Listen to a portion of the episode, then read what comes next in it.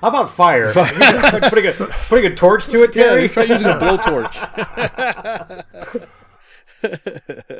Yeah, I'll give that a shot and let you know how it works out.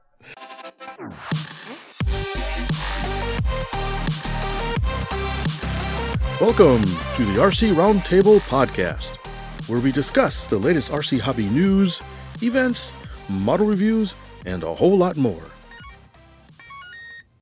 All right, hey, hello. Uh, welcome to the RC Roundtable. Uh, thank you for joining us this time. I'm Fitz Walker, and joining me is the uh, illustrious uh, Terry Dunn. Ooh, I'm illustrious. Illustrious, yes. I feel so special. And then we also have the illustrated Lee Ray. yes, that's me. I'm so Very illustrated. two dimensional. Just black and white. no, I picture you in color. Technicolor or like, Drawn with crayons, but in color. That's it. or he's in color converted from black and white like Ted Turner does. There you go. Oh, The new and improved. I was gonna say that's how I feel right now. I feel like I've been colorized. My head's a mess. All right, well, hopefully you feel vibrant, even more so, and more illustrious at the end of the show. Hey, I'm illustrious. Oh, that's right. Illustrated. I'm illustrated. Yes. Can't get my euphemisms correct. All right, well, enough of uh, picking on my co-hosts here. Uh, how you guys? How's, how's your week been? Uh, as far as uh, what's going on, you guys uh, been doing, doing flying much? I mean, we had a lot of rain here lately. Oh, you too? It's been kind of a wet, crummy spring here so far. Yeah, So I haven't done much flying. And the couple times that I have been, the field was super swampy. So, you know, I'm hoping for today is a, a drier day. I'm hoping that trend continues and I can get out a little bit more. yeah. Same here for uh, Lee and I. It's been pretty wet.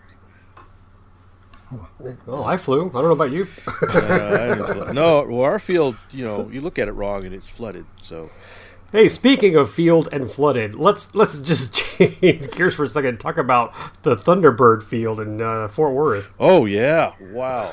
Oh my God! Is that the one right on the lake? Like, No, it, it is a lake. yeah, it is a lake now. It, it is.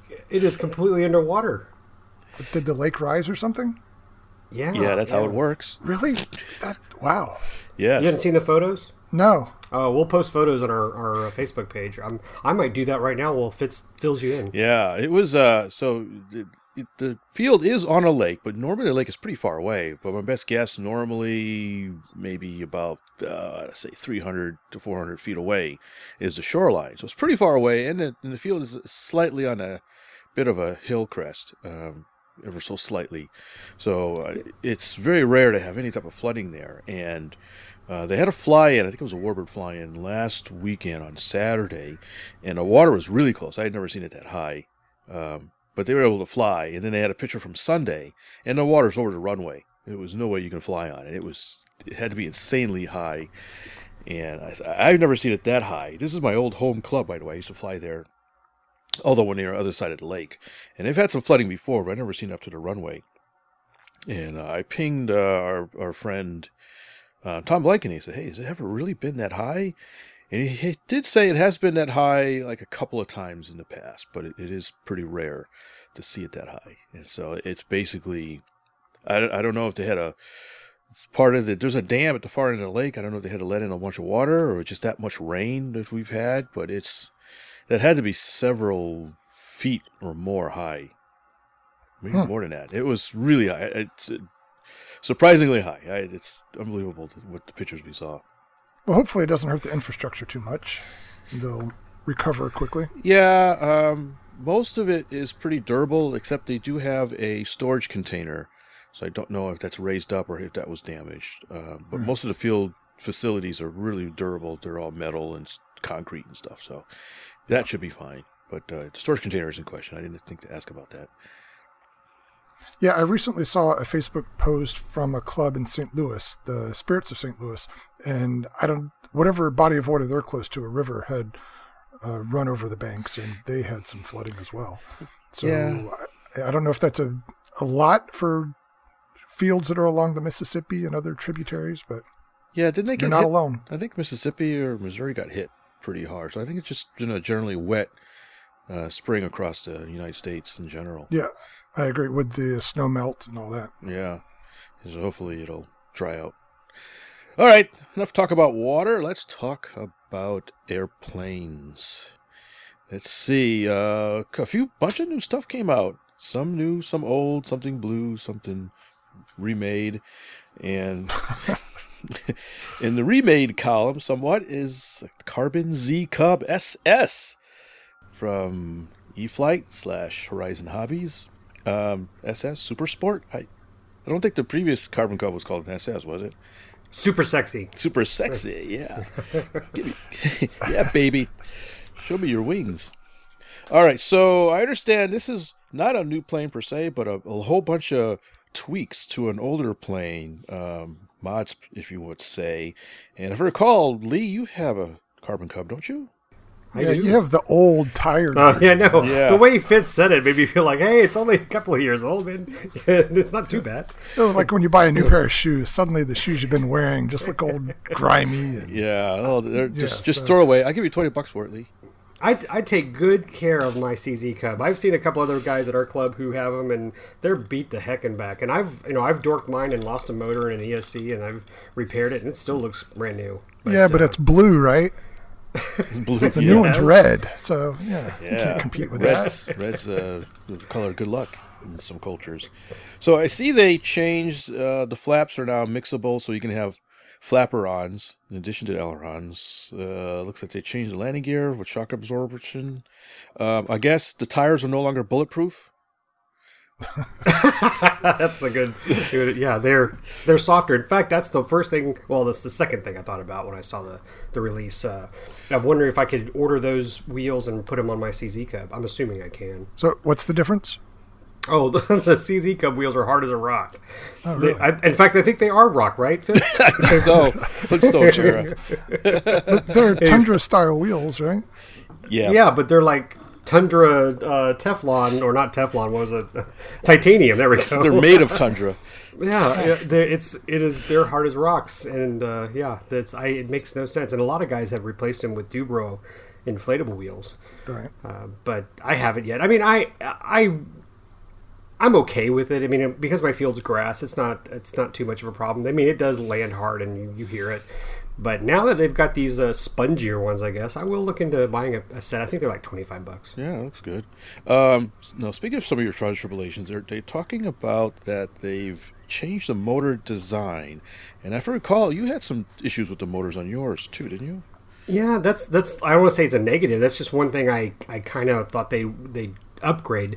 The original CZ Cub came with a 50L and or 50BL, excuse me, brushless, and a lot of guys were having issues with the first. Uh, version of those motors. So when they were when they were going out or magnets were being tossed horizon was replacing them with 60s and i'm surprised they went back to the 50 on this one. And i, I went to a 60 different different brand on mine when i when mine went out.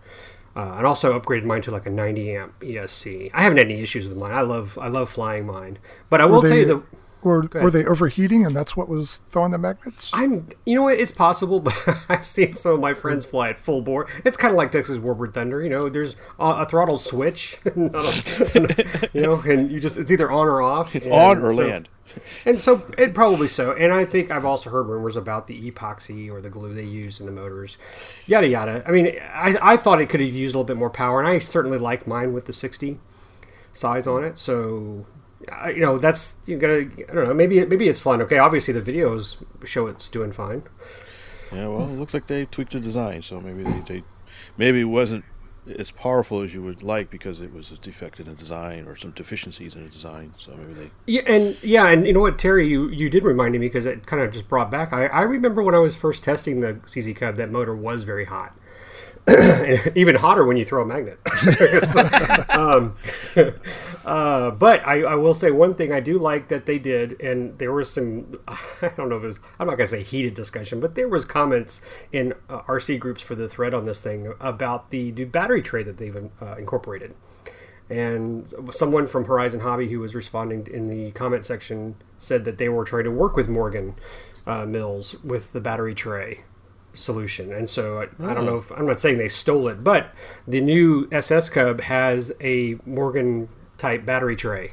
Ah, so somebody feature. came up with a hop up for the original version, and now there's something like it on the new version. Yes. But you Yeah, don't and know I, if- yeah, I don't know whose is whose. Obviously, it looks very similar, um, and I think that you know, it's, it's the question is like, is the tray a unique thing? Is a trademark or copyright, or you know, because they're not the same kind, it's not exactly like the Morgan tray. By the way, if you have a CZ Cub and you don't have the Morgan tray, get one. It's worth every penny. I love, I love, love, love the battery tray on my CZ Cub.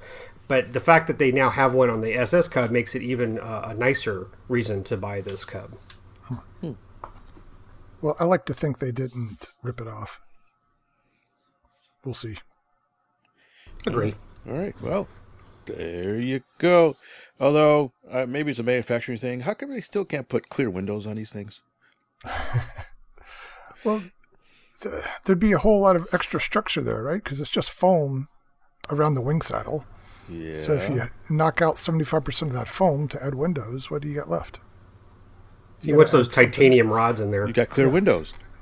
Well, You can punch some holes in, in the thing. I hear you. I agree. It would look better, especially a plane this big. But, you know, Yeah, it is what it is. yeah. All I think structurally it's not practical. Well, I understand that. Just I don't know. Just gonna gripe. All right. Okay, done griping. So uh, there's got to be a longer list of changes, but maybe safe related and whatnot. Well, it has safe. I don't think the original had safe, did it? It's got AS3 no, and it, safe. it had AS3X. So if you bought the Bind and Flight, it had AS3. That was a long time ago. So that was before Safe really took off. Yeah, this was the first uh, Carbon Z plane, wasn't it?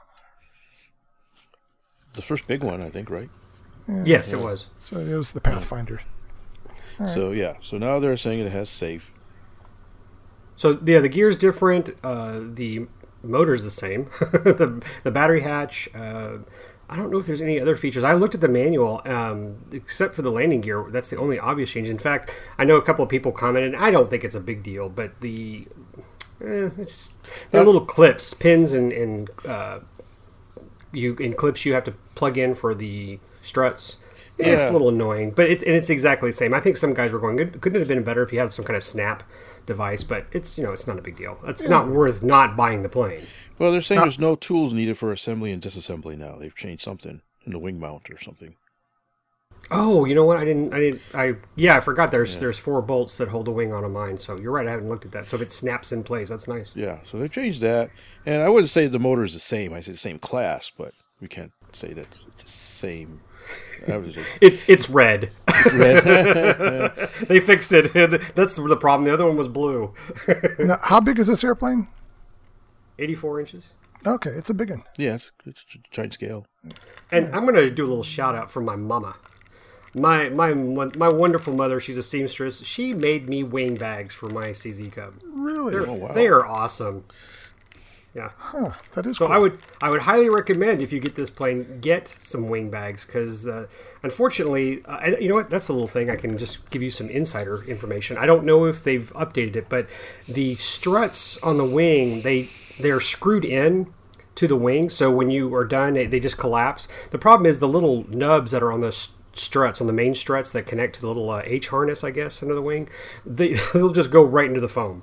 So mine really could have used some little plastic covers, you know, glued on to the wing to keep it from punching holes into it. Uh, but long going back to the whole saddle, you know, it's foam. You guys got to be careful. They're pretty big wings, so um, it's nice to be able to carry them in something to keep them safe. yeah. So your mother's offering wing bags for the Carbon Cub? Eight hundred dollars a wing. How's that? I'm gonna make my mom some money. Yeah. well, where, where's the love. Red Baron? It- Fitz has got an extra set, right? Oh, he's only got one. you Yeah.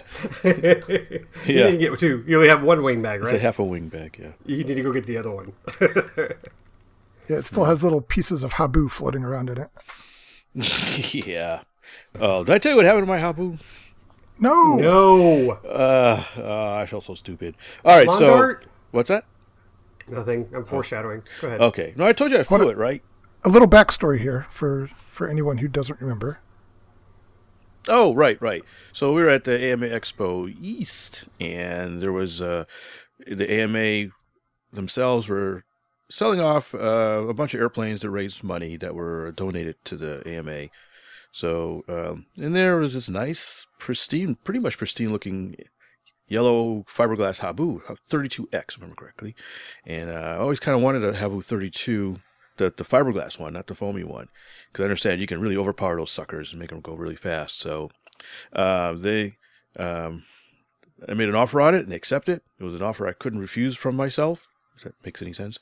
Uh, uh, so, of course, we had the the issue of logistics of bringing it home since we all flew there and we had to fly back and so, how do I bring this airplane back with me? How, it won't quite fit and carry on, and and um, so we were able to disassemble it. it. To its credit, it actually disassembled pretty far, but I couldn't. I was having problems finding something to put the fuselage in, so I ended up buying a wing bag from one of the vendors there that pretty much fit the plane perfectly, um, the fuselage that is. And so it, we ended shipping it back there. Of course, airlines lost it for a couple days, but when I finally got it back, um, I put it together and went through some time to, to, piece it. And I don't think it's ever been flown, so I had to do some uh, some some work on it to get it ready. But but it was basically bind and fly, so that was really nice. I just had to go in and go through everything, make sure it flew. And I ultimately ended up flying it. I flew it once or twice at the field, and it flew pretty nice. It's got a noisy as heck fan on it, so um, I wasn't inclined to fly it that much more until I either look into the fan, see if it's balanced well, or just replace it altogether. Um, and I'm more inclined to just replace it with something that they can handle, uh, like an 8S or something. But anyway, so after I flew it, I said, okay, well, I'll, I'll probably put another fan in it. Let me go hang it up with my other planes. And so I, I hang, I hang it up in the in the garage like I had the planes, and then I um, go off into the house for something. And when I come back into the garage, you can probably guess what I saw. Oh no! Monkeys broke in. Yes, it fell off the ceiling. It fell off the well the rafters, so to speak, and it was on the floor. And um, uh, miraculously, it looks like when it fell, the nose hit a box that was on the floor. so that looks like that absorbed 90% of the impact. But when it did fall, fell over, it did um, a little bit of uh, damage to one of the uh, horizontal stabilizers. Uh, but it looks repairable, and I think one of the hinges got knocked out of whack. So um, I was not not too impressed that my new plane had like one flight on it, and it falls off the off the ceiling. Some airplanes are just cursed. Yeah, that one was just cursed. Uh, so I got a little, some little more uh, repair work to do on it. I just haven't been inclined to do anything on it. Uh, All right. Yeah. So but, Fitz, you've lost your you've lost your workbench story at the end of the podcast. Yeah. yeah. Well, you've hey, got the work workshop floor. workshop floor. Yes. Well, I got another project update, so I can talk about that briefly. So, anyways, so that was my Habu story. So it'll fly again. I was just a little miffed at it and gravity. Hey, did I ever tell you about that ladder in my workshop? yes. yes, now I know how you feel, Lee. Did you put a kill marking on it? I should.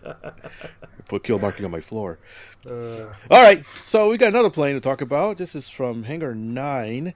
They've got a, a big arse timber, 110 inch. If you like them big and trainery, although this one's very aerobatic looking looking, um, uh, it's interesting that this is, of course, all wood so it's not a foamy, which is nice. Big, thirty. Well, it's gas powered. Yeah, it could be gas powered. Thirty so. to fifty cc. They're saying. Yeah. So well, you don't want foam for that. No, no, no. It's just interesting. Um, of course, if it's anything like the the smaller timbers, it should be extremely fun plane to fly. Uh, they got big wheels. Now, what I thought jumped out at me is just like the smaller timber, it's got optional leading edge uh, slats that you can put on it.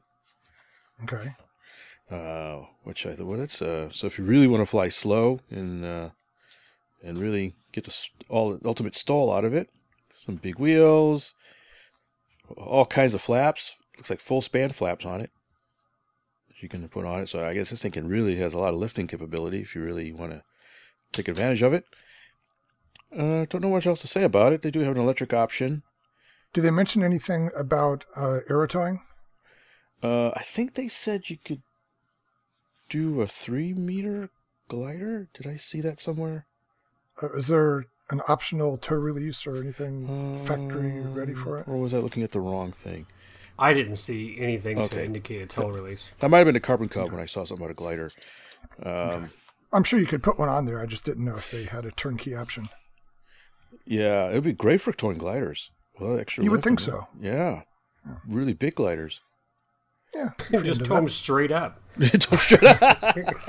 you do that no with fun. drones. Float ready, so it's got a set of floats you can put on it. Uh, no, that's anything about tow. But that's a good point. For something like this, you think uh, it would be a great idea to stick a tow release in there. Yeah, maybe. Yeah, So this is what 110 inch wingspan, yeah. 30 to 50 cc, ARF, so ARF. pre-built, pre-covered. Yeah. Yeah. And $700. Gotta pay to play. And that's a pre-order price. I wonder if it's going to change once they're actually available. Mm. Although it says next shipment, I don't know if some have already come in Mid July. So he's out already? Huh. Well, I don't know. First I've heard of it, so. Well, I thought there was something at one of the big events. It might. Oh, I'm talking right out of my fanny here. Like maybe it was SEFF last year, or um, Joe Nall last year when they premiered some. Yeah, I, maybe I'm just confused, but I had heard about it before somewhere, and then I noticed that it's out or on the website recently. So, yeah, I I don't see any of us getting one of these. Am I wrong? No, you're probably A little not. too big, a little too gassy. Yeah. a little too big for my little car. Yeah, Uh, not that we're against gas, but Yeah, I have a I just, I just wonder what do you think the final price would be if you threw in a 30cc motor, all the servos, all the electronics. What do you think Um, you'd be at? a lot. And I think there are different servo options depending on how you want to fly. Do you want to go digital, high voltage, or you know, standard? I, and I'm sure that changes the price point considerably. Mm. But you know, when when you're talking a 30 to 50 cc airplane, you- you're probably not inclined to worry about the price all that much, right? And is there that much deviation in how much any plane this size is going to cost? Not really. Any big plane is going to be, you know, going to have a cost associated with it that's typical. So, uh, Yeah, I, I think it'd be interesting to talk with some of our buddies who dabble in this size and kind of see what the the price range is for practical planes. yeah. So yeah, I'm sure there's a spectrum. I just don't know what it is. Well, you're talking about a thousand bucks at least to get Easily, yeah, to get us running. easily. So, Oh yeah, I mean, I was actually thinking closer to 1200 yeah, probably. when when you put all the extra batteries that you need in there, plus fuel if you're going gas and anything else you got to do to tweak that thing. Well, gas is cheap, but the engine and then all the servos, you probably need some good, good, really good brand servos. Well, I mean, the the Digitals. DLE 55 is 420 bucks. Oh yeah, so you're already at twelve hundred, Yeah. pretty much. Just let, let you know when, when you see that price, gotta add a, add a little more. Can't just say I have this extra weed eater in the back. I'll just throw that on there. But can you put a price on fun? yes. The answer is yes. yeah, it's called Las Vegas. It is if you saw my checking account. All right. So well, how many timbers does this make in the lineup now? oh, sorry, the way I, I heard that question was like, how many how many Timber X's do you need to equal one? yeah, like, let's let's strap three Timber X's together. they've got so the Uh, go ahead. timber, the turbo timber, the big giant timber, and then I guess the timber V1. And then the ultra micro, Oh, the ultra micro timber. So that what's that five? a whole slew of timbers. Yeah, I have two timbers in my house. Timber, timber eye. Do you guys have timbers? I have the little one. Okay. So Fitz, are you timberless? I'm timberless. Yes, you need to get you need to get a timber. I, There's a I, pill for One of us. One of us. I just steal a, a flight from Jeff's timber. There you go. That's the best option, really. You Yeah. convince one of your friends to buy the one you want, and you get flying privileges. Oh yeah. Yeah, I mean, when I went and flew the uh, the Cessna 150, the one one nice thing was I uh, brought the timber with me because I knew if I if I had a, a mishap, I, at least I could go have fun with the Timber X. Yes. All right. Um, do you want to talk Ooh, about and uh, just real quick, just real quick, this Austin flew the Timber X, and then he said, "I want one, Dad." no, but yes, my son flew and landed the Timber X. He he had a great time. cool? Cool. So, yeah, he's an accomplished pilot now, right? Is there anything in your fleet you wouldn't let him fly? The Cessna. no, um, I don't know. Probably the P thirty eight. I'd like to keep that one piece for a little while longer. Not because it's much more difficult to fly, but just because it's more it's precious. special. It's special. Yeah. Yeah, it's like get- I tell my kids with a lot of things. If it gets broken, I want to be the one who broke it. I, Yeah. I, I would never forgive you if you broke it. You, you know, you made me think about that, Terry. That's that's something I don't think he has done yet. I don't think he has flown one of my father's planes yet. I've got to put that on the books. Put him on that champ. The live wire. Yeah, champ. that's what I meant. I, that's what I'm saying. I don't think I've ever had him. He's never had a go at that. So I do. I need to get him to fly um, one of the gliders and then the champ. There you go. So put that on my list. Remind me. Send me send me text reminders. Make it so. Threats. Threats. I don't send reminders. I send threats. All right, so while uh, Lee prepares his kid for his next step in his flying career, let's uh, take a break and we'll be right back.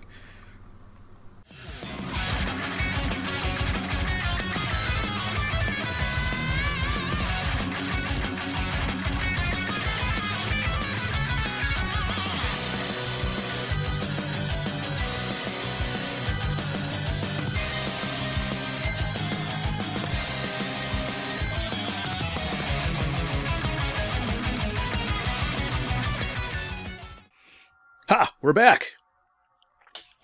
All right, so I understand Lee. Uh, I'm sorry, I've had a busy week, so I haven't been able to catch up with everything. But there's something with the FAA. They've dropped some some new rules for uh, UAVs, UAS systems, or something. Can you kind of key us in? What's up with that? Yeah, correction Fitz. There's always something with the FAA. Well, something newer.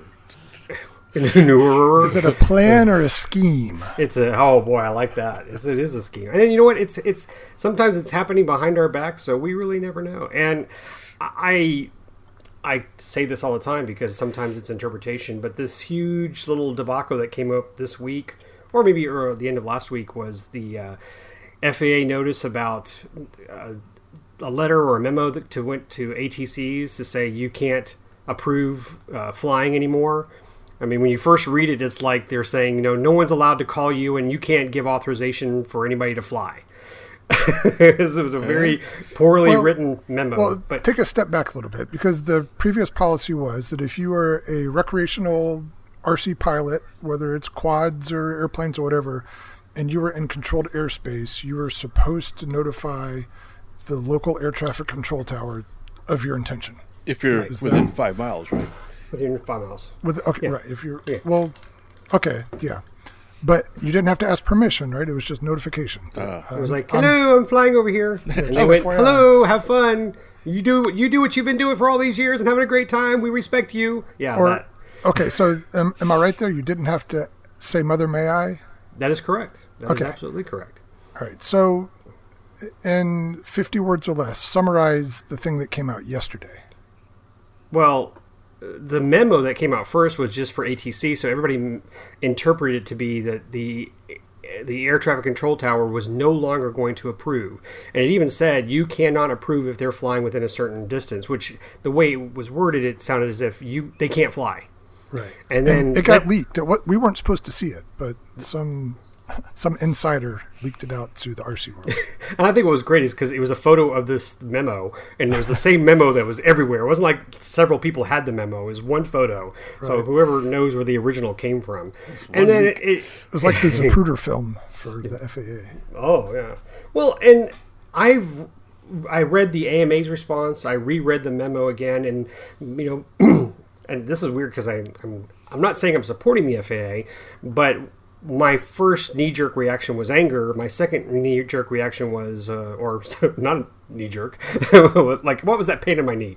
Um, to say, okay, maybe I need to reread this, and then finally I was like, okay, this just means because of the new laws, because they're changing the regulations, they're not going to harass air traffic controllers anymore. We're not going to let them be responsible. They're not going to call to get approval. We're going to say these sites have to be tagged. The people who are in charge of certain sites within that five miles must uh, have their site approved so that they're automatically uh, acknowledged by ATC. Is that how you read it, Terry?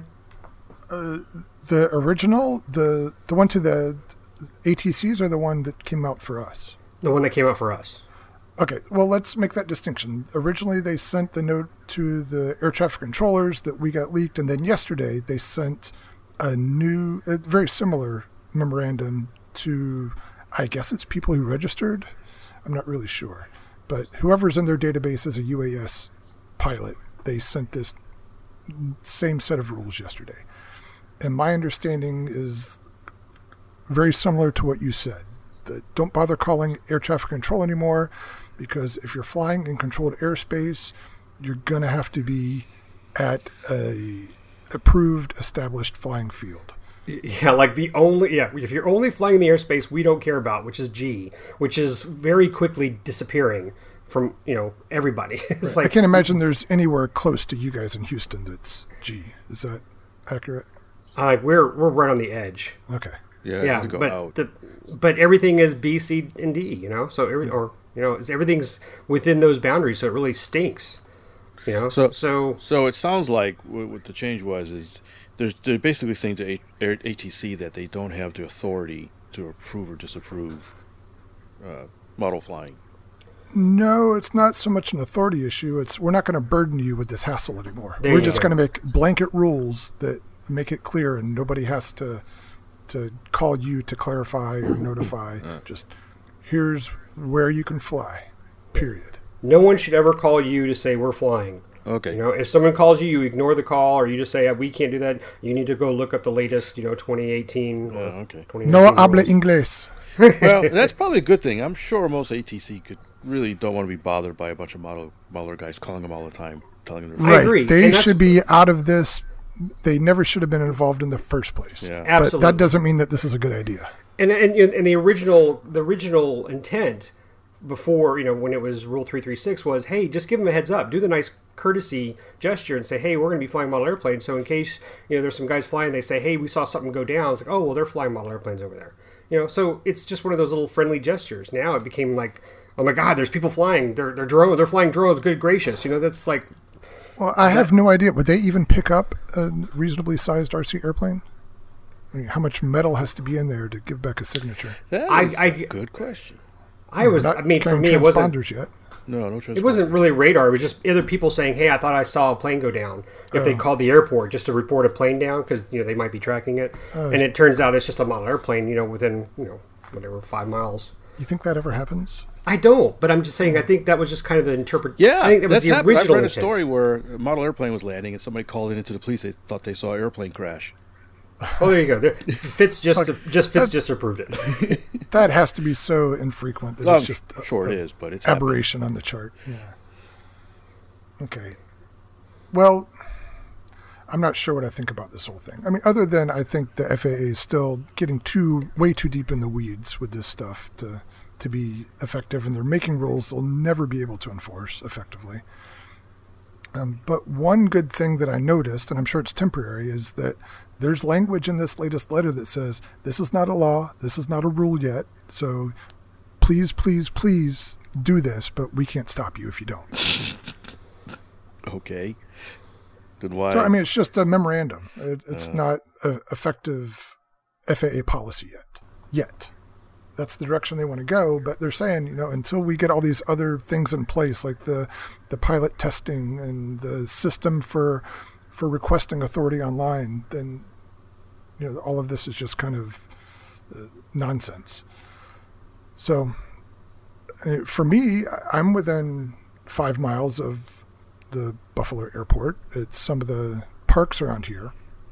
So uh, if this becomes law, effectively that's going to shut all that down because they're not going to be AMA fields.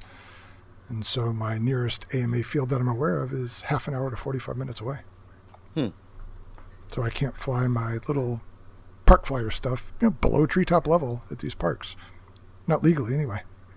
Well, and I'm going to try to close this because we don't want to stick on it too long. But this is the part that I didn't like about the notice that came from the FAA was the whole fear factor. Again, we we always knew this was coming, but the last paragraph is or reads. Nevertheless, if your operation fails to satisfy the eight statutory conditions as described in this notice, or if you are not operating under Part 107 or other FAA authority, your operation may violate other FAA regulations and subject you to enforcement action. Additionally, if you operate your recreational unmanned aircraft carelessly or recklessly, the FAA may exercise existing authority to take enforcement action against you for endangering the national airspace system. And all again, and I'm just saying that again is all under interpretation. You know, if I'm flying and I'm doing a loop and I, you know, bail out and I end up hitting the ground, am I, you know, am I flying recklessly? It depends on who you're asking. if it's a fellow pilot, they go, "Oh, that sucks," you know. But if you, you know, if someone's, you know, a neighbor who sees an airplane crash and thinks it was uncontrollable and it could have hit their house, they could say otherwise. I, yeah, it's just that fear factor again. We could, you know, send a law against you. Yeah, and I'll say again that we've said this uh, throughout this whole FAA issue that I think most of this came about from dumb people with RC airplanes and quads doing dumb things in dumb places and getting their attention. But despite that, they are taking a very broad brush approach to it and making rules that are overly harsh and are only going to punish the, the law followers. So they're using a hatchet when they should be using a scalpel. Yep. And uh, I'll say this one more time too. I think they would solve all of their problems if they focused their attention on GPS controlled UAS. Leave line of sight out of it. Yeah. Um, Leave flying sights out of it. Right. I mean, the the only and from what I can tell, the only aircraft that have ever caused any concerns, legitimate or pretend, are GPS guided. Yeah. Semi, fixed wing and multi rotor. Semi autonomous GPS guided UAS systems. Right. Beyond line of sight. Yep, some guy went and bought a Phantom because he thought it was cool, had no idea what it was doing, but he was able to open the box and go fly somewhere. So that's that's the gist of it. I'm going to go to 3,000 feet. I'm going to go all the way to that bridge over there and have it fly back. I can't wait to see that footage. Yep. so yeah, and the next, well, I gotta say, the next fear is like it's it's coming, guys. The the new test is going to be coming before we know it, and I'm I'm kind of crazy about it because I think that's just crazy. It's insane. We'll see. All right. Yep. We'll talk about it when it comes out. Oh boy. One whole episode. Here are the answers. Trying to stop us. We're gonna make you wear a heart pressure or a blood pressure and heart monitor while we record that. Man, if I don't um, score 100 on that test, I'm just gonna be so sad. I already know the title of that episode. Flatliners. Flatliners. the... All right, Terry, tell us about what? Brodak.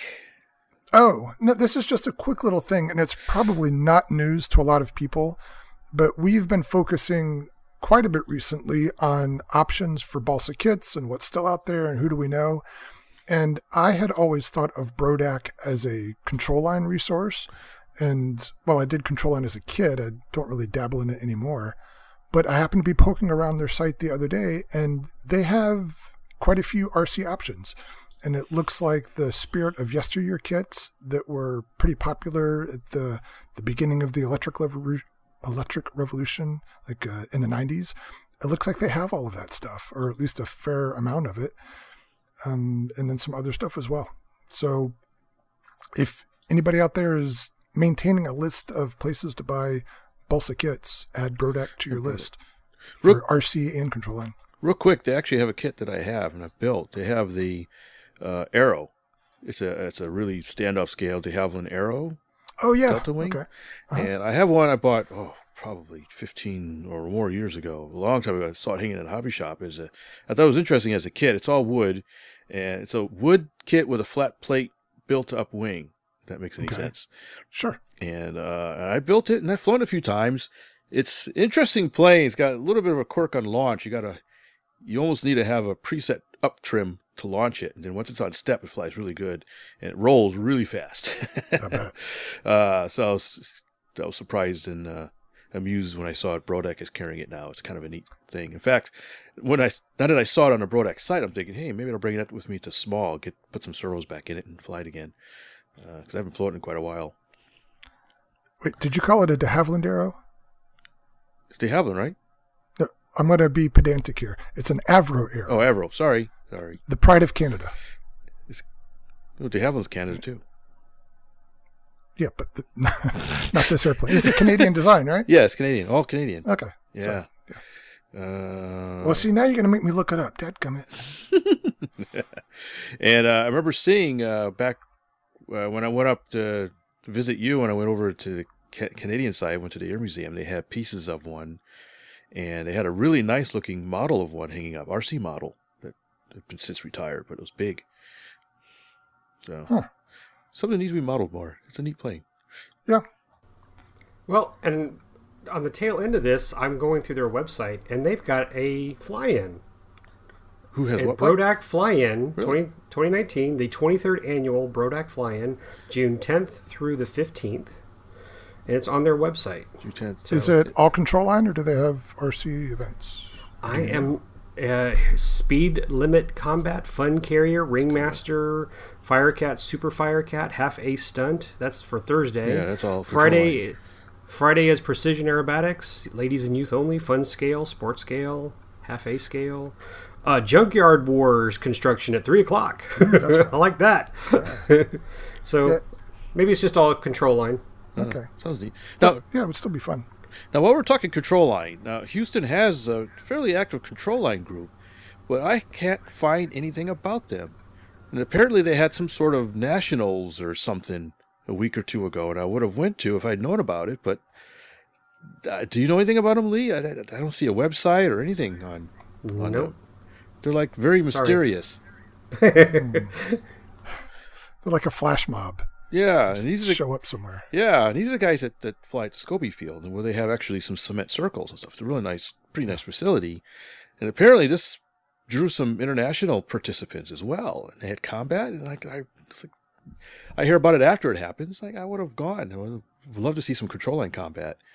Um, But they have like no online presence practically that I can tell. I'll have to do some more research. Okay. Well, good luck with that. Yeah. And not to say I told you so, but it is the Avro Canada Arrow. Is it Avro? Okay. CF 105. All right. Okay, so we have Lee. Have you uh, you were talking about a 3D printer before? You've had have you been doing any more research into it? It's still just talk. Still just a gleam in your eye. Well, just you know why I can't afford a seven hundred dollar ARF. Same reason I can't afford a three hundred plus dollar three D printer. it's just not in the budget right now. Most Well, of the planes I'm buying are, are sub one hundred. Well, for me, it was. I mean, cost is an issue, of course, um, but it's so overwhelming. If you don't know anything about it and you just 3D, uh, you Google 3D printer, you're going to get an overwhelming amount of information that's hard to hits. digest. Yeah. Oh yeah, and and you don't know if you're getting a newer version, and some um, have glitches. Uh, the one that I I last looked at and was like, okay, it's going to be on my wish list was a Creality Ender three. Yeah. I think I sent it a link to Fitz, and he said, "Yeah, that, that's a, probably a good one to try." And this one's been updated, so I think from the last time I looked, it's it's updated again. It's got a different kind of uh, like magnetic build plate or surface plate. Have you heard of this, Fitz? Magnetic. it's a it's a removable magnetic Oh, base. okay, So okay. after it cools down, you can pull the whole magnetic piece off the. Yeah. You could probably flex it a little bit to pop the pieces off. Yeah, yeah. So like, okay, that sounds like you something you have to have. But and another thing I'm I'm not familiar with, and Terry touched on it, was just knowing like what needs to be updated. If there's firmware updates, if there's a, some kind of glitch, and I'm I've been doing those little forums, and there's tons of errors like that. People are having to. f- The firmware thing is a rabbit hole. There's always little tweaks. There's people that do their own tweaks. There's the company that might tweak it. 99% of the time, it works just fine for the most part out of the box. Um, and anything else is really icing on the cake. Unless you really, you know, it depends on what you're looking to get out of it. Uh, but there's, and sometimes you're limited to what tweaks you can do because there's limited memory on those boards. So you have to pick and choose what kind of firmware updates you want to do. well, I spent like uh, two hours playing with Fusion 360, and I don't think I got anywhere except like. I downloaded a couple of samples and saw how much work they did to like make a paperclip or something. I was like, "That's a lot." That's what just. Can you Yeah, just there's say a pretty steep learning curve up front, but it tapers off. Yeah, so. yeah. Your time would be better spent learning Fusion or something like that than worrying about which firmware you're running and and, and too much in the particulars of the printer. Uh, Yeah. Because the real versatility is being able to draw your own parts. That's the main uh, versatility that these things have. And kind of like with gas airplanes or big airplanes, the best option is to have a friend with a 3D printer. Just, Right, just email email him the file. Yeah. Yeah. So actually, I got my 3D printer from Fitz. Uh, It's his hand-me-down, and I had tried to get it going myself, but there were a few fundamentals that I didn't quite understand. So until he came up here last summer and kind of kick-started me through those uh, gates, then uh, I was stuck. But since then, I've uh, I've been printing a lot of stuff, and uh, it's pretty handy. Yeah, it's very handy. It's very useful. It's it, it sometimes involves a bit of a shift in your thought process because sometimes you're like, oh, I need uh, I need to solve this problem or I need this part, and the hobby store's closed, and you got to remember, oh, you, there's a good chance you might be able to make the part from your 3D Right. printer, or if it's something really oddball that you're worried about whittling out a balsa or something like that, you can probably Right.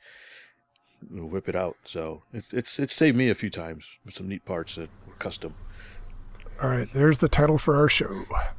Whip it out. Whip it out. All right. Excuse me. What? Never mind. So Terry, can you talk about the your latest 3D project, or are you holding that for another? No, I can. Um, I think I mentioned previously that I've been working on restoring this uh, Hare Mini Sport, which was one of the little planes I bought at a recent swap meet, and it was mostly ready to go. It just needed a few tweaks, but it's an open cockpit airplane that didn't have a pilot figure in there, and that just you know wouldn't do. So uh, I didn't have any pilot figures that were the right size. And I'm pretty sure that Sparky sells one that would have been perfect, but I was in a hurry to do this. So I went on Thingiverse and found a pilot figure and printed it out. And at first I I printed it solid and it was kind of heavy. I think it was 14 grams. And then Fitz walked me through the process of printing a hollow version, which I did, and that was about half the weight. And I wouldn't say it's nice because it's got all the texture on the outside from the printing process. It's not smooth like a, a molded or a vacuum formed pilot, but from a foot or two away, it, it's pretty good. And you know, once I figured out a, a fairly effective way of painting it, I'm I'm happy with it. So that, that's one of those there you go. scenarios where if you don't have what you need, you can probably get by with this. It might not be the best option, but it's a convenient option. Yeah, yeah. And I think I saw uh, on Facebook. I think one of the guys, you know, is it maybe you, you saw it too, Lee? Um, uh, was it Randy Larson? He was talking about building a P fifty one, and uh, somebody three D printed some parts for him. I think they were a cockpit interior, like the uh, throttle quadrants, that kind of stuff that you can put inside for detail.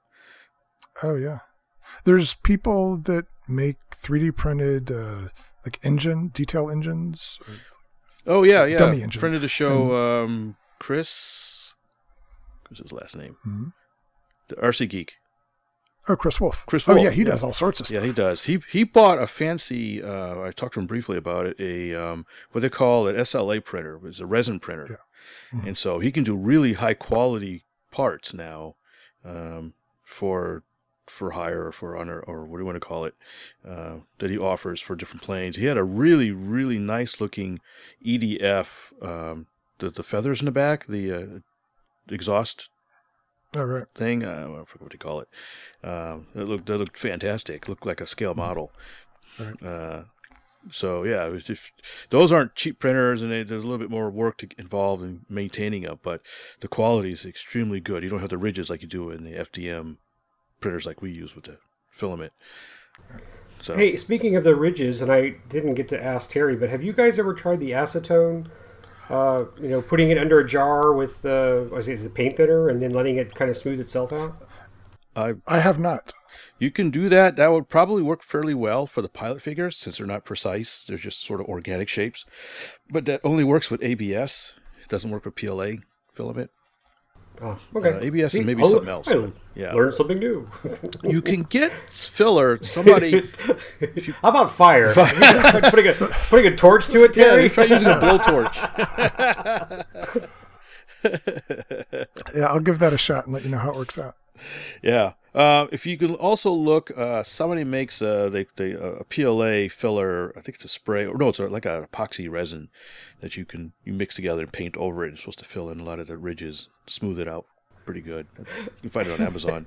hey, hey, Terry, I'm still laughing, but if it looks like the guy from Indiana Jones, Raiders of the Lost Ark at the end when the ark's open, just just leave it like that. Don't look, Marion. Don't look. just leave it like that. Put in the cockpit. I, I would. yeah, just leave it half melted. the last flight. All right, so as we alluded to earlier, we got some workbench topics. We always sometimes like to talk what's on our workbench. And this is not a euphemism. We literally have stuff on our workbenches. Although my workbench was a little bit cleaned up lately because I just finished something. Um, who wants to start first? Uh, I will. Terry. you don't have to trick me into it. Uh, mine is short and sweet because I don't have anything new since last time. No. I've worked on that mini sport and I think it's ready to go. But since finishing that, the weather's been kind of crummy and I haven't maidened it or remaidened it as the case may be and I haven't started anything new yet. So I've been lame. Lame. So lame. Yeah. Uh, and I wanted to leave room for you guys to talk. Uh, I'm being unselfish. Okay. Well, I guess I'll go real quick. Um, the Warlock. The Warlock is done, basically.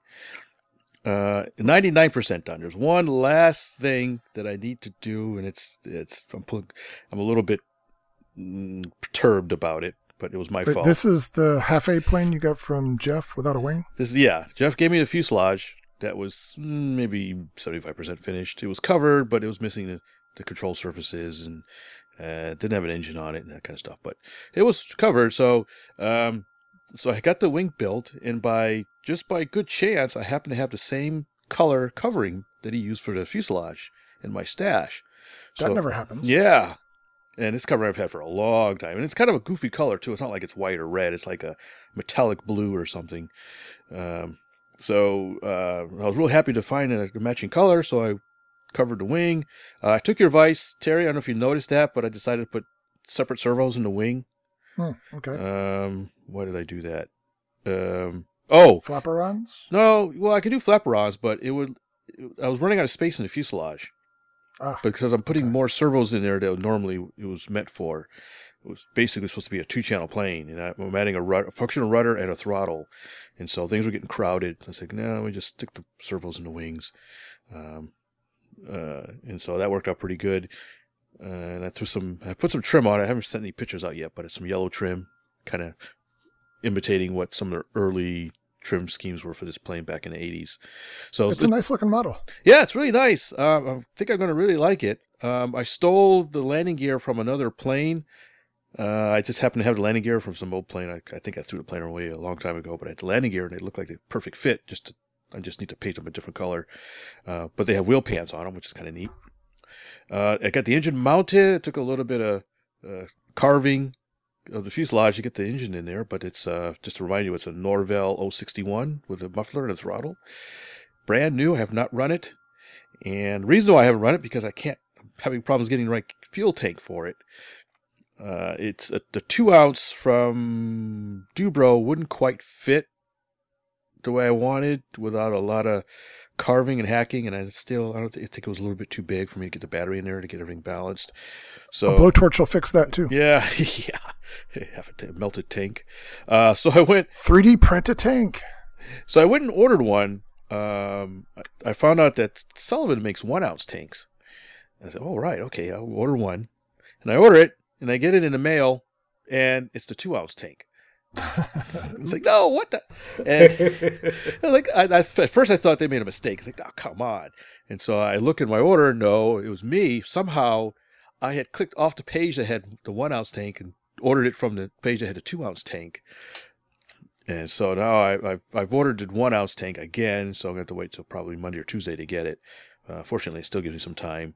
So my last, really last step is for me to, to plumb the thing up and get the engine running and broken in a little bit. Um, so I ended up getting some Sullivan two ounce tanks, which are uh, interestingly enough a slightly different shape than the Du-Bro tanks. So I'm, I think I can squeeze a two ounce tank into my QT, because I've been meaning to put a separate tank. The QT has a uh, one of those tank mounts for the TDO fifty one Right. that holds you know what quarter an ounce, half an ounce maybe at the most. Uh, Okay. So in the runtime, so basically it's got a two minute runtime, uh, no matter what the throttle is. So I, I've discovered that Right. those restrictive throttle restriction throttles, I don't think they're any more efficient at lower throttle than full throttle. They're just So they just spew out the gas they don't burn. yeah, exactly. it's just quieter and slower, but it still uses the same amount of fuel. So, uh, so and it's the plane has a lot of weightlifting carrying capability. That, that it, it carried that extra camera on there with no problem. It has, it has a built-in fuel dump. Yeah, yeah. So in fact, I think my the my next task over the weekend is to see if I can plumb up the two ounce tank into the QT, and I'll take that to small with me as well. I'm thinking put one tank on each wing. There you go, drop tank. There you go. Get that thing to six ounces. Let her go. So, so that's uh, what I have on my workbench. I'm really happy to finally get the Warlock finished, and I look forward to flying it.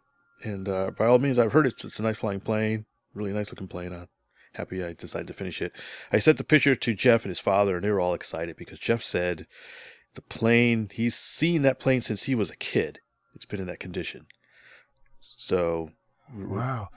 and Now, uh, does that add some pressure for the maiden flight? eh, eh, He's counting on you, man. it's only half my plane. no, I'm not worried about the maiden flight. Yeah, it'll be a sweetheart. Cool. That's it for me. That leaves Lee. Woohoo! Hope everybody's sitting down, got your beverage ready, let got me- a couple of snacks. Get ready here. Uh, Lean back in your chair, and let me have here a, we go. I'll get a drink real, real quick. I have been I have been quite busy, and I've been posting stuff on Facebook, so you guys are probably already aware. But I guess I I kind of accidentally uh, gave the information. Well, it, it was on Facebook, but if you're not a Facebook user and, and you don't know, I have successfully flown the SIG quick built Cessna 150. Wow. And there was much rejoicing. There was way much rejoicing, And it wasn't a I got dream. on- yeah. what was it? The uh, gosh darn it! He wakes up next to his wife from the. Oh darn it! The, Oh, is that the show that uh, the Newhart? comedian Newhart? Newhart. There you go, Bob Newhart show. so, no, it was not a dream. It was great. I have some video. Uh, maybe um, I don't know. Did I post the video on our Facebook page? I guess I got to find another way. I got to find another way to for people to see it if they're not uh, Facebook users. Maybe we can get a link on our website, Terry. But it was it was great. I, I mean, it was very exhilarating. I only need a little bit of uh, aileron trim. She just kind of wanted to dip one wing for a while, and she she flies fast. I'm, gonna, I'm gonna have to start uh, working with throttle and elevator trim adjustments to get the speed down just a tad. It was great. I was very happy. Uh, the first flight was you know very nervous and it kind of I, I now know it's I won't say it's stall speed, but when she got close to the ground and I was she was slowing down, she just kind of dropped at the last second. Uh, gratefully landed on all the wheels and nothing was wrong.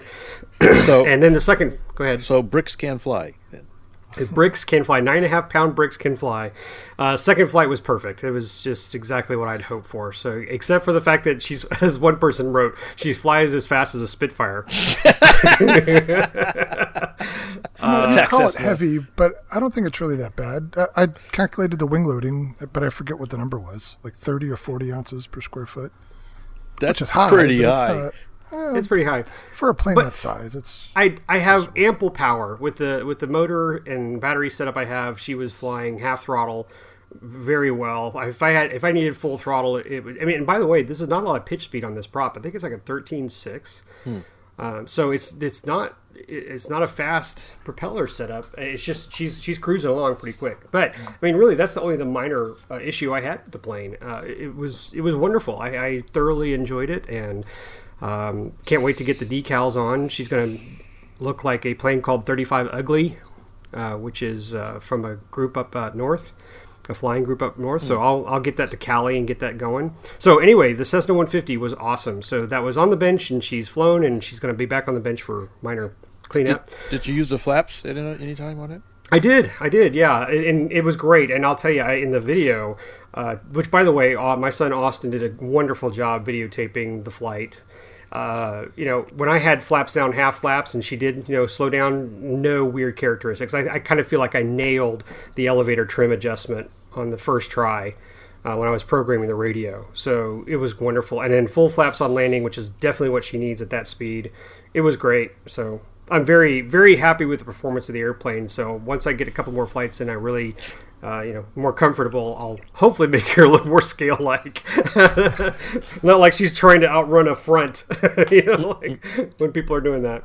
So uh, that's the Cessna 150. Uh, also, I announced on Facebook that I picked up another Tower Hobbies P51 which we have reviewed uh, over a year ago. We all like them. I Two love my ago. Was it two years ago? Okay. Yeah. Yeah, we So did a two years three ago. view on it, if I remember correctly, right? Oh yeah, yeah. You have Berlin Express, right, Fitz? Uh, yes. And then Terry has Red Racer Yep. or Racer Red. So I have Miss America, love it. And as Terry said on Forest, she's a hoot. So when I saw Shangri La come out, which was a version that came out after the first four, I was like, yeah, I want to buy that. So I've been holding off until they put that one on sale, and they finally did. I I think I just got under the gun because as soon as I looked back to the website, it was back to 119. That's But- the B model canopy on that. B model, yeah, nice green with the invasion stripes. Cool. Uh, haven't flown it yet. I the goal was to buy this plane and move the electric retracts off of Miss America, and even add flaps to Shangri La to make it a full you know setup. And then Miss America is going to be strictly a 4S Speed Demon pylon racer. well, there you go. Yeah, without the without the gear, she's whew, she's going to jump up a l- little bit more too. So Yeah. Now I've pulled the gear off of mine because uh, I've tried a couple times off the grass, and it. You know, we talked a lot back then about the tip over tendencies and some of the things we did to help mitigate that, but even still, it was ineffective on grass for me. So I just pulled the gear off and I hand launch it now, and that's fine. Yeah, I think ninety percent of the people who reviewed it that I saw on YouTube have all had the same issue. It just wants to nose over. Can't get can't get that gear to go out far enough uh, forward. So now, when Fitz and I flew ours at SEFF, we both you know took off and landed on the concrete, and we had no problems. But you would still shim them forward, right? Uh, I did not shim Miss America forward. Okay, I did on mine because when I first flew it in Texas, I had concrete runways, and I had a little bit of trouble with it until I shimmed it. But that's all right. Now I did shim it for Shangri La, so I've already moved the gear over. So yes, it's it's shimmed in Shangri La. Say that ten times fast. All right, so let me get done my, my, my list here. So I got uh, Cessna 150 is done. P51 hasn't flown yet, but I'll get that up in the air soon. Um, went back to work on my Corsair, my Top Flite Corsair 60. I have decided to go ahead and install the DLE 20, but on on my rules, which I mean, you Which keep is- keeping the firewall in. I'm keeping the firewall, and I just I can't do it. I can't just take a knife to the firewall, especially with being a gas, huge gas. Uh, what do they call it? Vibration knocking machine. Paint mixer. Uh, yeah, so I've I've come up with a, a clever plan. I went ahead and purchased a custom Corsair cowl for that plane, and I've shipped it to Keith Sparks. My buddy Keith is going to stretch it out an inch and a quarter, so it'll mount properly. it's gonna, it- yes, it, it does look weird. It might look weird. We'll see. We'll see. But you know what? I don't want to. I don't want to cut up that cowl uh, the original one because in case I just decide not to go gas anymore, I could throw an electric motor like I do on my uh, H&M Performance Corsair, put another Scorpion in there, and just and go back to just having fun. So I, I will get the DLE in there. The, the thing with the DLE though is that unless you cut a hole, you can't get the carburetor back there. But the other problem is I'm using these Du-Bro shock mounts, which means I can't get the right muffler. I can't put the Pitts muffler on because it, it'll stick out too far. So the only muffler I can use is the side muffler, and I still need a little bit more room because it would hit the firewall. So what I'm doing, I think, is is fine as long as it as long as it doesn't mean I have to add a pound of lead in the tail, like my Cessna. Can you move which- the servos and other stuff rearward? If I have to, I think they're well. The servo's already at the back of the trailing edge. Um, so anyway, I started some work on the Corsair. We have a float fly this weekend at my club at Northwest RC. So I dug out the floats for my Flyzone Beaver, and I just got everything out this morning. So I'll be working on that tonight. And Um, speaking of the Carbon Cub, don't you have floats for that too? I do, uh, but right now with the schedule I have for the rest of the day, I'm not going to have time to get the Cub out to do that. So I'm I'm going to bring the Beaver. Terry Terry uh, Austin's going to bring. What has he got? He's got some float. Oh, the da, da, da, what is that little foamy plane? We got a, we bought a kit from Tom Blakeney at SEFF several years ago, and Oh no no no no no! I, I I take it back. I did get it from Tom, but I got it from Tom at the Graven Estate. So I remember talking to Tom about it. So this was a little foamy float plane that we picked up. We got it flying, and Austin's going to set that up. So we'll take two planes to the float fly tomorrow.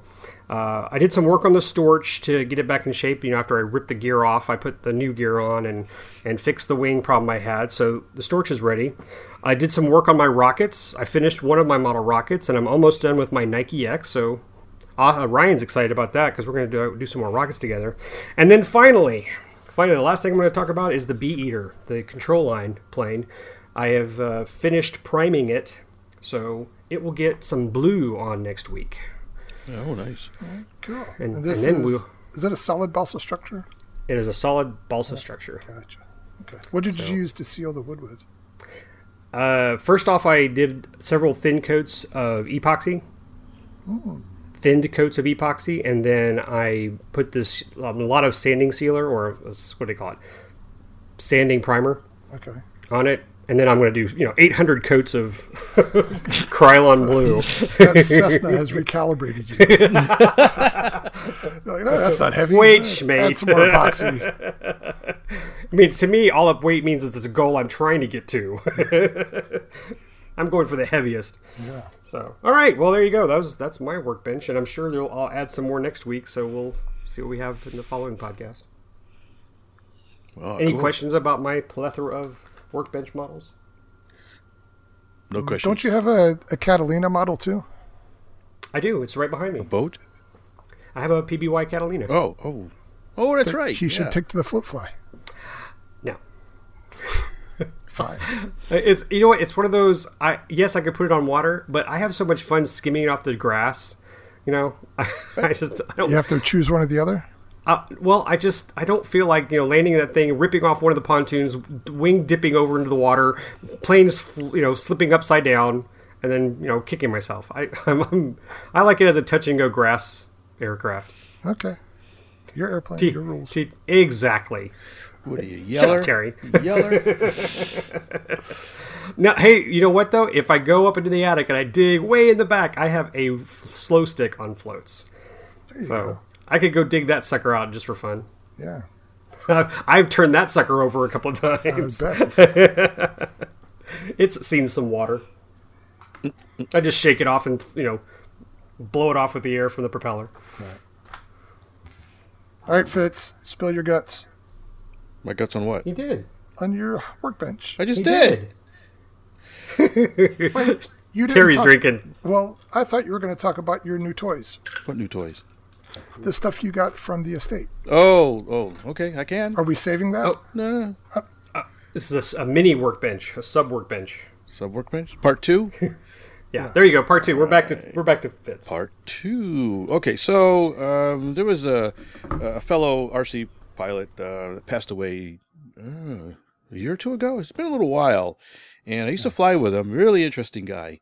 And Not just any fellow pilot, but uh, as you often find in the Houston area, he was uh, a big wheel during the Apollo days and during the early shuttle days. Uh, a really interesting guy. yeah, he was a NASA guy. In fact, I think you know more about his his background than I do, Terry. Um, can you can you give a quick rundown of his background? Um, well, I don't know the the full breakdown, but I believe he was the project manager when they were developing the lunar module, uh, the LEM. Mm. So he was part of that, and he was also part of the original space shuttle design team. So he was part of the crew that came up with the the piggyback 747 design. Yes, yes. And I think he had a hand in the booster design and other stuff. So, yeah, from an engineering standpoint, he was an interesting guy to talk to, and very humble, very nice, and um, he was way into RC airplanes too. So yeah, he was, he was part of the the group that we informally called the Old Farts Flying Club yes, that would yes. meet at a churchyard once a week. He was there a lot and always had something interesting to to show. Yeah, he was there quite a bit, and that's where I mainly knew him from. Uh, he had long since retired when I met him, so I didn't know a whole lot about his background, but I knew he was involved. But you're right, he was always a kind of a happy-go-lucky guy. I always enjoyed talking to him. He was an interesting um, person to talk to. We had two prosthetic legs that apparently, for a result of a full-scale aircraft air, aircraft crash, I think a VariEze or Long-EZ is what I was told. Um, Uh, but that didn't stop him. He was still a pretty, really imposing figure, and uh, he had some really neat planes. He had this one big plane that was, um, it looked like like an old free flight that he converted to RC, and it had a fake muffler on it. It was electric powered, but it had this big muffler off the side. I always thought that was pretty funny. That's funny. Yeah. uh, but so, anyways, he had passed away, and um, one of our club presidents says, "Hey, they're um, they're having a estate sale on all this stuff, and we're gonna uh, us in the club can have an early look at some of his RC modeling stuff uh, if you come by you know, on Tuesday night or something like that." Um, and so, so I said, "Oh, okay, I'll see what he has." And Terry reminded me that he was pretty big into 049 scene and that kind of stuff, so that really piqued my interest. So, so we go over there, and um, it's a guy apparently has been around a long time. He's had some really old stuff, some really neat stuff. Too much neat stuff for me to take, but like you know, he had a, a couple old Kraft radios, like the little ones, Oh, hand, yeah, and uh, um, he had uh, lots of various aircraft and various stages of assembly, disassembly. Some things he had kind of crashed. Um, he, had, he had gotten into the electrics, but his was uh, some of the earlier stuff electric, so I didn't uh, see anything too fancy. Although he had a little GWS, what do you go, slow stick, whatever. Yeah, I don't see too many of those around anymore. Uh, so yeah, just a kind of a motley crew of stuff, and so I just kind of rummaged around. But I did find a few things I really thought was interesting. I found uh, um, he had a what do you want to call it? A it looked like an Ace Mach None, best I can tell. Um, already built. Looks like it flown a few times. It needs some TLC, but it had an 049 engine in it and a gas tank and stuff. I said, well, I'm gonna take this and get it back flying again. It'd be kind of neat to fly one of those around. Does that use the foam wing? Uh, this one has a built-up wing. Okay. Yeah, for what I understand, Ace. He also had a GLH2 kit new in the box, but I, I, I had one of those before. That was a built-up wing too. Because Ace, they, they seem to vacillate between built-up and foam. I guess you had an option, if I remember correctly. Uh, so they, they thought it was kind of neat. He had a he had a whole bunch of really old engines. I don't know a whole lot about old engines, but these are like gas ignition engines from like the 40s and 50s or whatever. So really a lot of various stuff. Yeah, but rummaging around, I did find a bunch of uh, 049s that hit my interest. He had a TDs. He had the one I showed you. You saw the picture of it. It's called a uh, space something. Um, Hmm. oh, I just remember. I forgot the name. Um, um, oh, what is this? It's really unusual because it's a rear intake Venturi 049 and Space Bug, maybe. That is interesting. It, it must be difficult to mount and have the clearance for the intake. Yes, uh, Space Hopper. That's what it's called. It's called the Space Hopper. I, I don't think I'd ever seen one before. And I said, "What the heck is this?" So I, I had to take it, and apparently, when I looked it up, they were only made for about two or three years back in around 1960, and they're they're in between, I guess, the Babe Bee and the TD series. This is before they had a TD, so it's a little more powerful than like the Babe Bee. They- They're saying it's about the same power as a Black Widow, basically, uh, but it's got a rail mount. It's- I think it's their first rail mount engine they ever made. Uh, it's just really unusual looking. And, so and it looked like a fairly good shape, so I'm going to see probably see if I can get it running just out of curiosity. Oh, fun. Um, and it takes a standard glow head or glow plug. it looked like the exact same glow head, yeah. oh, cool. Um, he had an 020, another uh, little, I guess a Babe Bee 020. So now I have, Oh, man. Those So- things are like gold, right? uh, not the 020s, the Oh, 010s. I'm thinking the. The yeah. tens, yeah, the tens. I did not gold. find a holy grail. I did not find an 010. I was They looking hard. within- He said, He had an 010 head, for, of all things. One brand new in the package, 010 head. So I, I took that, but I didn't couldn't find the, the actual engine. Oh, there's one somewhere. It's got to be. I, If he had the head, he had the engine. yeah, I was wondering about that, but I, I we looked and looked. I spent quite a bit of time looking. and I did not see it. I found an 09 TD09 a Cox that was had a blown out crankshaft or something. So I didn't. I wasn't. They didn't make it. Um, he had something a Fuji 049, I think. I didn't end up taking it, but I thought it was unusual. Uh, so yeah, he did a lot. Apparently, did a lot of glow stuff. Maybe even raced them back in way back in the day. And then later in his life, he had got into electric. So he had a few electric things. He had an old Astro Flight geared brushless motor, which is you don't see too many of those around anymore. Oh, it was I have, geared I have brushless? one. Yeah, brushless. Yeah, but geared. Oh, fun. Yeah. Yeah. I have one in a glider. You want Did to it have the integrated speed control? uh, yeah, sort of. It was the speed control was attached. I can't remember if it was integrated. I think it yeah. was. There's no connector on it. Well, that's what I meant by integrated. yeah, they yeah. they weren't attached to the motor, but they they came as a pair. Yeah. Yeah. Um. So yeah, those things probably make a hell of a racket when they run. Why? The gear, the gear was Oh, metal gear. yeah, the metal gear. Nah.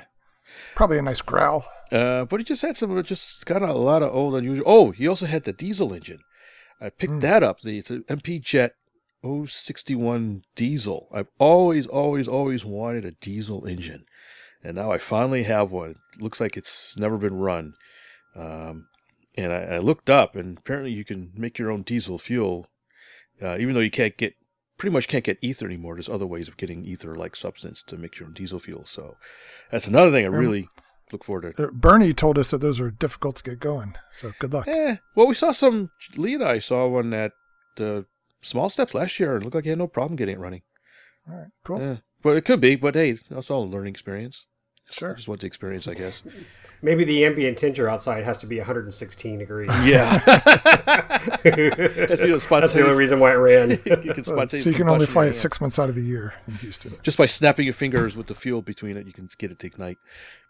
Uh, but you you talked about the shuttle work. He had something in his garage that was absolutely fascinating, and it, it looked like, well, not look like it was one of the early concepts for the shuttle space shuttle boosters. This was uh, obviously a scale version of it, but it was still probably a good five feet long, and it looked like it probably had like a dozen model rocket engines that you could put in the thing and all lighted Times two. I, I was going to say Two. times two. It was a lot. You saw the picture. I think it was the picture? 24. He had a Yeah. photo album a little bit of some pictures of him launching it. They actually launched this thing with a model of a space shuttle on it. And you can imagine what this thing must have been in real life. All those engines, first of all, getting them all to fire at once was probably just amazing in, in itself. Yeah. Uh, but this is, I guess, one of the early, if you know your shuttle history, they had all kinds of different concepts for the early boosters. They had boosters that would fly back by themselves. They had modifications of r- r- other rockets, all kinds of really goofy stuff before they settled on the um, the, the tank that we know now for due to cost and stuff. So, and so well, he- even that evolved throughout the program. yeah, it did. Yeah, yeah. Uh, so he had some early version that was sort of a cross between a flyback booster and the regular booster with fins. Basically, looked like a kind of a normal-ish booster, but it had a square rear end and it had little fins on it. It was really neat looking. And, and this is not something you'd want. I mean, what am I going to do with it? But I told the guy that was running the thing, that you need to donate this to the museum, to the uh, Space Center Houston. Give it to Right. them. They would have probably a real interest in that because that's a real piece of, of space history. Absolutely. Uh, and so, yeah, he said, yeah, he was planning on on doing something like that with it. or the AMA Museum. I believe the AMA Museum has the 747 shuttle RC combo that was a Uh, proof of concept. Not anymore I know if it's here. Oh, really? Yeah, it's here inside the 747 and part of the. Uh, oh, I think it's center. on loan, right? oh, that may be true. I don't know. I don't know Or, the details. yeah, Good. but I, I think the AMA Museum had it at one point. okay, but it's it's here as far as I know because I saw it a few months ago. But I don't know Inside if the it's on loan. 747? Yeah, yeah, it's 747. cool. It's it's there. It's got uh, it's got like it's funny to look at it because it's got like two KMB engines on it. Right. It's got the shuttle. I mean, it's it's it's definitely old school, but it, Yeah. it, it suited its purpose. Uh, so it was really interesting. I was trying. they- were supposedly going to have some more, another a full open house this weekend. I'm not sure if I'm going to be able to make it because I was curious to see what other you know space artifacts the guy might have. Um. Uh. So Yeah, I hope they set that one aside so somebody doesn't take it home and put it on their mantle. yeah, That would be a shame. I, I told the guy several times take this to the to Space Center Houston, take this to the museum or whatever. Or is- you probably should have bought it just to ensure its destiny. Yeah, I guess in second hindsight, I should have. Well, I, I blew all my money buying everything else, and okay. Well, anyways, so um, oh yeah, one last thing. I guess I showed you that uh, I didn't know, but apparently Cox made electric control line planes, Hmm. and so he had one. I said, well, this is just the novelty of it. Um, it- and when I looked it up, it's a little Bearcat with a, like a 540 size motor. The motor seems way oversized for the plane, but that's what's in it. And apparently, the power came through the control lines, and you wore like a battery pack, and the, the handle had a switch on it, Okay. so you can switch it on and off from the handle and fly it around. And, and if it worked, it sounds like a really good idea. But Did it include the flying lines? I did not see them. I didn't. I didn't. Oh. Uh, I didn't notice them. But if they were there, they may have been there, but I, I didn't notice them. But Yeah, that'd be interesting. I would assume they have to be insulated somehow. Yeah, which yeah. Normal flying wires are not. The stuff I saw online, they said, yeah, they're insulated copper wire, so it's, it's something I could make. I'm not really. It's okay until you do a loop. Yeah, yeah. Once. Well, this handle's getting really hot. Or you melt, Why do these keep crashing? you melt the wires completely off. R and D went through hundred before this little kid said, "Wait a minute." All right, well, enough of my rambling. Uh, it was really interesting. It's always it's it was sad to see him go. Uh, you know, circle of life and all, but uh, he did have some really interesting things. And I was able to pick up some good stuff, and I, I do intend to fly and run the stuff. I'm not I'm not a I'm not a collector, so to speak. And I'm not I'm not didn't buy anything to flip. I just bought it to to enjoy it, get some more a little more life out of it. Well, good. I'm happy to see Owen's stuff go to a good home. Yeah, yeah, yeah. I look forward to getting that little plane get running again. It's gonna be neat. Yeah. Hey, and speaking of stuff going to a good home, mm-hmm. I, I think this segue might work. Force it. we have a we have a contest going on right now with Balsa USA. Yes, we do. And our and in our last podcast, we announced that we were offering up a coupon code. It's still valid, guys, for several days. I mean, depending on when you listen to this podcast. Two weeks till the end of the month, right? For the month of May in 2019, we have a coupon code with Balsa USA where you can get 10% off your order. And that, that applies to anybody who's listening. However, on our last on our previous podcast, we announced that if uh, if one listener, if they listen to the whole thing, uh, would email us and get on a list, we'd announce a winner for a twenty-five dollar gift certificate for their purchase. So, are you going to announce the winner? I'm going to announce the winner who, going back to the segue, gets to bring some stuff home. All right. a, a little bit more, a little bit more $25 bit home. Alright. So, uh, going through our. Oh, I'm sorry. Do we need a drum roll? Uh, I'm sure you'll add one, yes. Um, so, of those who send in an email to us for the $25 gift certificate, the winner is Bernard Adderley. Yay! Bernard! So, so we will reach out to you via email, Bernard, and give you information on how to retrieve your $25 gift certificate. Congratulations, Bernard. and hopefully apply that with a 10% uh, discount code now and get yourself something something treat yourself nice well, congratulations, Bernard. Uh, thanks for listening to the show. Uh, we hope uh, hope you enjoy that uh, gift gift certificate or gift card. And uh, I guess um, we'll reach out to you, get your address, send it out to you. We'll uh, end the show at this point, and we'll see everybody later. Any last words? no have fun go fly We will go Pumpernickel. Pumpernickel. Yukonuba. All right, everybody. Thanks for listening. We'll see you next time. bye-bye Please visit our website at rcroundtable.com, where you can send us comments and suggestions or listen to our other great podcasts. Where you will also find links to our iTunes and social media sites. Thanks for listening.